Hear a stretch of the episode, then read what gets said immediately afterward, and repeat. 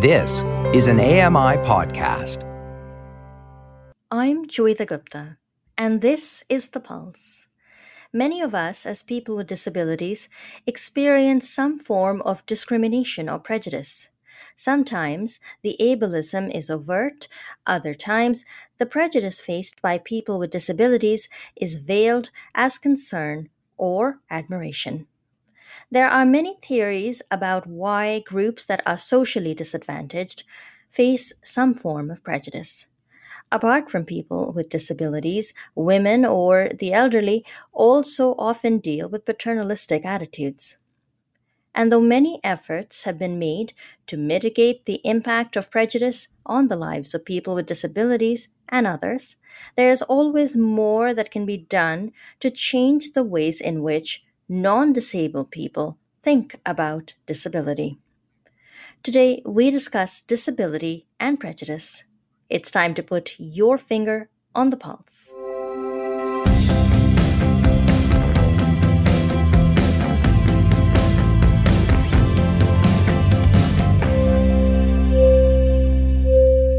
Hello and welcome to The Pulse on AMI Audio. I'm Joeita Gupta. As always, it's really good to be with you today. Uh, it's a beautiful morning, and I hope you're all staying safe and staying home, taking advantage of the weather improving in most parts of the country, going out for long walks if you can, or getting together with friends and family, certainly taking advantage of the fresh air and the sunshine one of the things I've often grappled with in my in my life as a person with a disability, and I think many of us have grappled with it as a community, is the prejudice and the preconceptions that we deal with, often stemming from ideas about disability being something that is problematic and disabled people being the objects of pity. It turns out that a new study published in the Canadian Journal for Disability Studies examines the influence of accessibility on perceptions of people with disabilities. To learn more, we've reached the co author of the study, Lynne Jackson, who is professor at the Department of Psychology at King's University College at the University of Western Ontario. We've reached her today just outside of London, Ontario. Hello and welcome to the program. Thanks so much for chatting with us. Hi, thanks so much for having me. It's my pleasure to be here. So we're talking today about ableism for uh, you know the, the experience of ableism for many people with disabilities and the prejudice that they deal with. As we ease ourselves into talking about your research, how prevalent would you say the prejudice faced by the disability community actually is? What does the research tell us? Well, the research tells us that you know prejudice of all sorts really is continues to be prevalent. You know, um, we sort of have, I think, a paradox that we see that on the one hand, uh, in many ways, attitudes are becoming more progressive. We have, you know, better and better laws and protections uh, for people with disabilities, and also a variety of other uh, minority groups and and equity deserving groups. Um, and yet we have continued serious problems, you know. So, um, you know, abuse and violence against people with disabilities is higher than against other people, um, and but more so, you know, as sort of everyday, day-to-day prejudices and microaggressions. Um, so, what the, the literature does tell us is that people with disabilities report that exposure to kind of microaggressions, little day-to-day insults, indications of disrespect are uh, very common, part of everyday experience.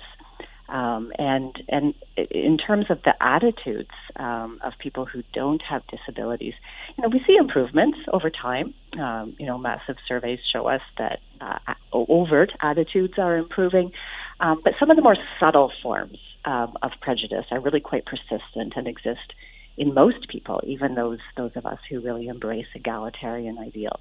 So there are a variety of kinds of subtle prejudices that psychologists have tried to kind of unpack and and uh, understand. So that's what our research was looking at some of these kinds of prejudice, yeah, subtle prejudice.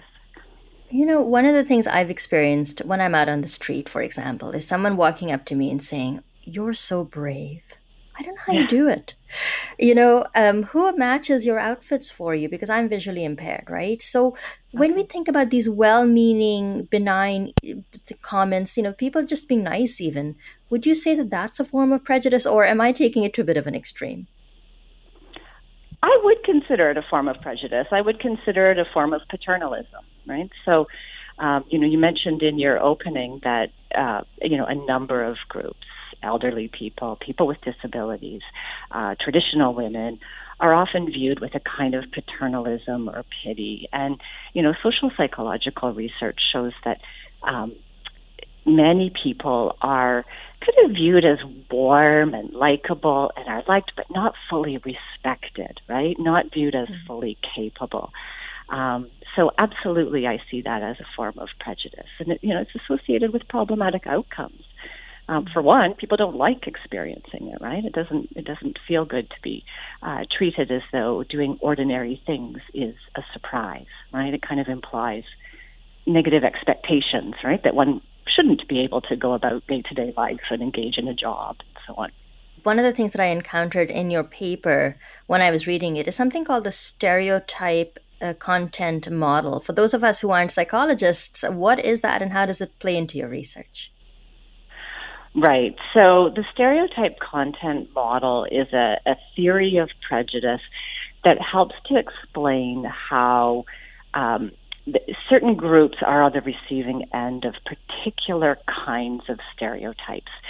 So, you know, one of the things that's clear is that very often prejudice is ambivalent, or people's attitudes are ambivalent, right? So, mm-hmm. um, we might have some very positive views about many groups, but also negative emotional responses or some components of the stereotype might be negative. Mm-hmm. And the stereotype content model talks about a variety of different kinds of attitudes that that um, uh, many people experience. So one kind of um, ambivalent attitude is envious prejudice, and that's that's not one that is typically associated with um, disability, but it's ambivalent, right? So some groups are uh, viewed as highly capable, but not uh, warm and, and kind and nice. So, unfortunate and inappropriate and incorrect stereotypes of um, of Asians, for example. So we see a lot mm-hmm. of anti-Asian racism lately. Sometimes reflect this envious prejudice. Mm. Uh, with with disability, it's kind of the reverse. It's the, the flip side kind of um, ambivalence that that uh, where we see paternalistic attitudes toward disability, it's because people with disabilities are viewed as warm and likable, but not fully capable. Mm-hmm. So that's where emotions like pity are thought to arise, um, and problematic kinds of behaviors, like the example that you shared, um, or you know, helping people who don't need or want help, where that kind of arises from that sort of ambivalence. And the stereotype content model, the thing that's interesting about it is it shows that um, many groups face serious, similar kinds of, of prejudice. So people with disabilities, elderly people, traditional women, uh, face this kind of paternalism because these groups share some similar experiences in our social environment, right? So the social environment uh, plays a role in generating these kinds of attitudes. And that's why the attitudes are shared across groups, not because the, the groups particularly share similarities, uh, but their social environment is similar. And in your study, you're looking to try and understand some of these social attitudes. So, how did you go about figuring out the the relationship between environmental accessibility and uh, the perception of people with disabilities, or the degree of prejudice that a person with a disability might face? What were you trying to do with your study? So, uh, yeah, so this is a study that um, I conducted with Julia Sudermans, uh, a former student at King's, and she was really interested in the emotion of pity and, you know, why people sometimes feel pity for people with disabilities. Um, and, you know, it seemed clear to us that pity assumes a kind of superiority or, over another that's not justified. So, in our experiment, we were looking to see where that comes from. And, you know, as I was uh, talking about in relation to the stereotype content model, um, we felt that it comes from the environment. So, in the case of people with disabilities, the level of accessibility in the environment. Mm-hmm. So, where full and complete accessibility is not present, people with disabilities may not be able to reveal their capabilities, capabilities which they fully have, right? So, Others may view them as less than fully capable or stereotype them as less than fully capable, experience pity, benevolence, um, because of what the environment allows. So we were trying to test that, that it's the, it's, it, it's the viewing people navigating in an environment that either is or is not fully accessible, which shapes uh, the attitudes of people without disabilities toward those with them. I'm t- with Lynne Jackson today, who is the author of a new paper and some research that looks at the influence of accessibility on perceptions of people with disabilities. So, Lynne, we've talked a lot about the why of your study, but I'm curious about the how. So, how did you actually go about conducting your research? Yeah, so we used a fairly simple experimental paradigm where um, university students read scenarios in which they imagined uh, observing a person in a variety of kinds of contexts. And then we ask them to tell us about their impressions of the person. So the scenarios always involved a person with a disability, so a person with a, a mobility disability, a person who is blind, or a person who is deaf. Um, it, it's doing something simple like crossing the street, entering a, a university classroom, um, and uh, we altered the environment. So for uh, some of the people, they read about a person navigating effectively because there was an appropriate accommodation. So, for example, um, a student who is deaf in a university class fully participating with an interpreter. Mm-hmm. Or other students read about uh, someone who was unable to navigate their environment properly because of the lack of accessibility. So, a deaf student in a class without an interpreter who couldn't function properly. Um, and and then so students read a variety of scenarios like this, and then they told us what their impression of the person was. Um, and they they told us what they thought the person's capability was, what, what kind of emotional reactions they had to the person when they read about them, and so on. Hmm. And what did you find? So we found what we predicted, which was that the accessibility of the environment made a significant difference.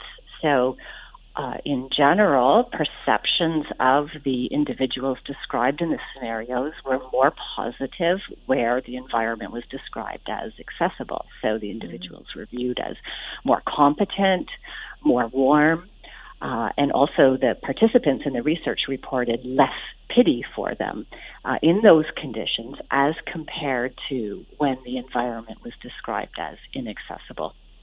We also, I, I should mention, included a, a, sort of a control group where in the scenario, uh, the there was no reference to accessibility at all. There was just an individual, and that allowed us to determine whether we were improving attitudes with accessibility or damaging attitudes with inaccessibility.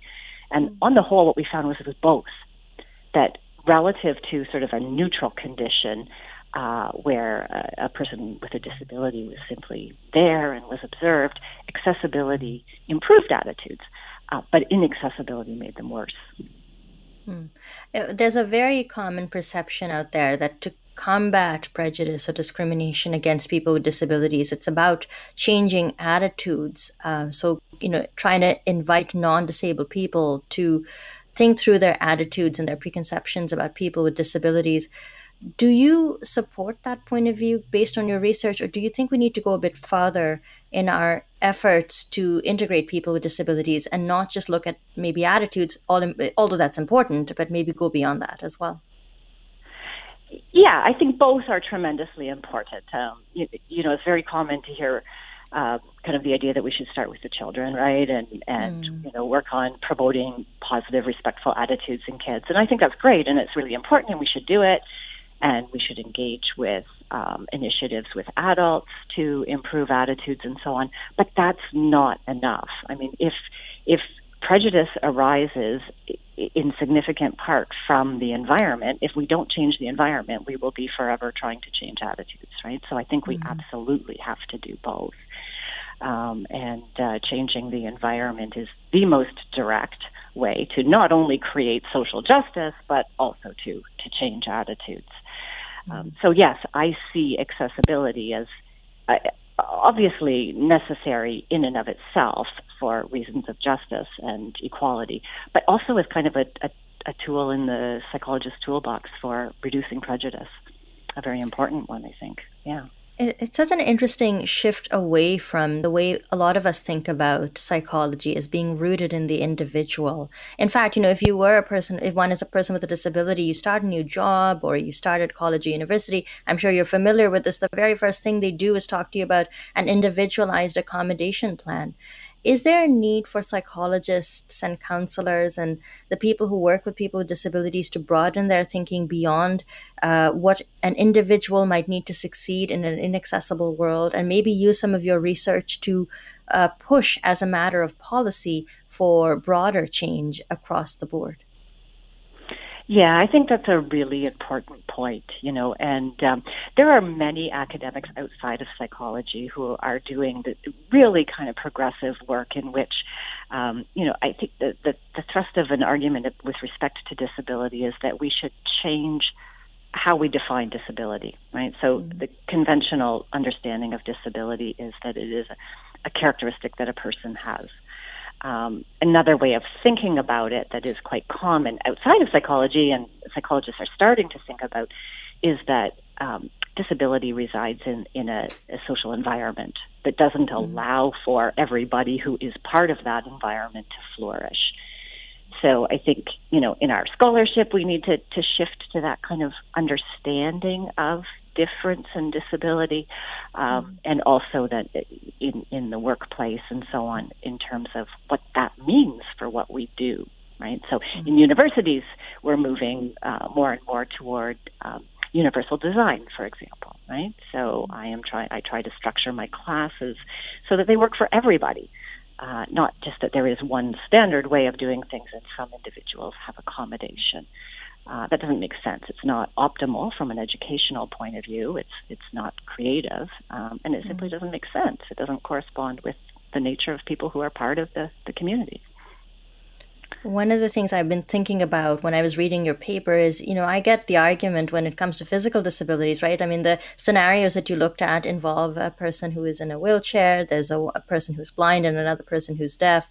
But when you start to think about some of the mental uh, illness or a mental disability or a non visible disability of any kind, doesn't that prove to be a bit of a game changer as well? After all, their barriers are not visible. And so it stands to reason that you can't really apply the argument to uh, disabilities that are not visible. Yeah, that's a really interesting point. I mean, I think to some extent we can extend the logic, right? So, um, you know, if you think of psychological disorders, for example, they, you know, to some extent uh, exist on a continuum. We all struggle, and then at some point, individuals experience serious illness. But everyone needs flexibility, for example, in the workplace or in the education mm-hmm. system, as a function of their well being. So, arguably, many of our workplace policies, for example, could be more flexible in relation to supporting well being. Um, and to the extent that we do that, um, you know, have you know a flexibility with respect to individuals' um, working schedules or ability to take time off, then there's less and less attention to who has what illness and simply, you know, uh, how people are structuring their working environment. Mm-hmm. If you were to look back on your research, I mean, now that it's all done and you've published the, re- the results, apart from the fact that you probably hope that people will replicate the study, what else are you hoping that people will take away from the research? What applications do you see for the study and for what you found? Well, it, you know, in addition to kind of you know thinking about what we need to do to change attitudes, changing the environment, I think um, I would like to see this information become part of anti bias work that's used in, in educational and work settings, right? So that anti bias education and social justice work become combined. I think that's really the, the, the key outcome that I would mm-hmm. like to see. That's a really interesting point. Uh, but one other thing I'll ask you, and just you know, we'll leave it there. But I, you know, there's a lot of research in psychology that's gone into stereotypes and and studying group differences how much research has actually gone into people with disabilities? Uh, you know, is this a relatively new area of inquiry? Because I know there's been a lot of research into you know race and the perception of uh, of racialized people, for example. But I can honestly say I think this is the first study that I've encountered where we're we're explicitly talking about people with disabilities. Oh, well, I mean, you're quite right that there is a great deal more research on um, attitudes toward racialized people, attitudes about gender, and so on. But there is a significant literature on um, attitudes toward people with disabilities. A lot of the recent research has looked at you know different kinds of subtle prejudice. So there's a lot of talk these days about implicit bias, for example, which mm-hmm.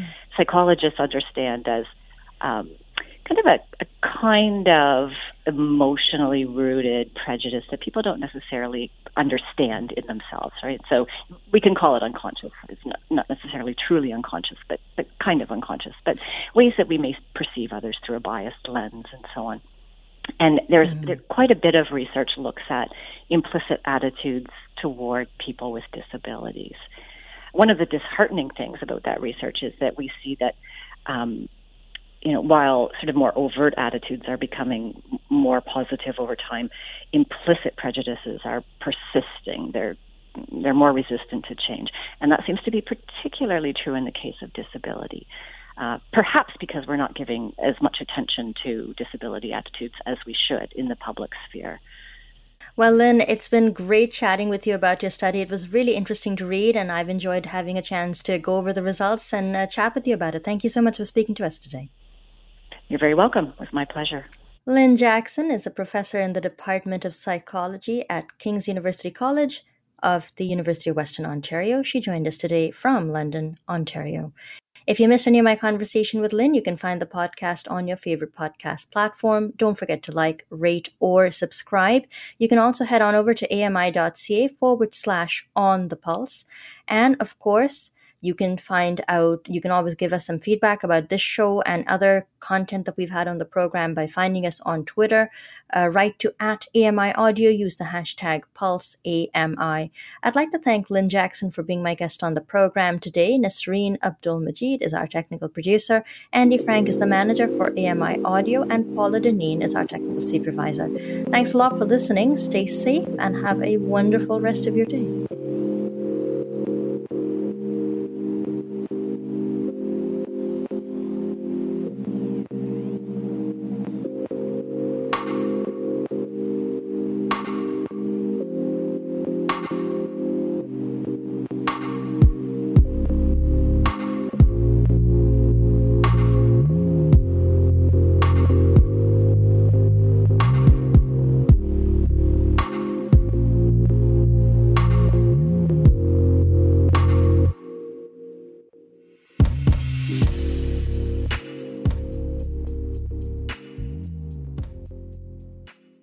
This was an AMI podcast. For more accessible media, visit ami.ca.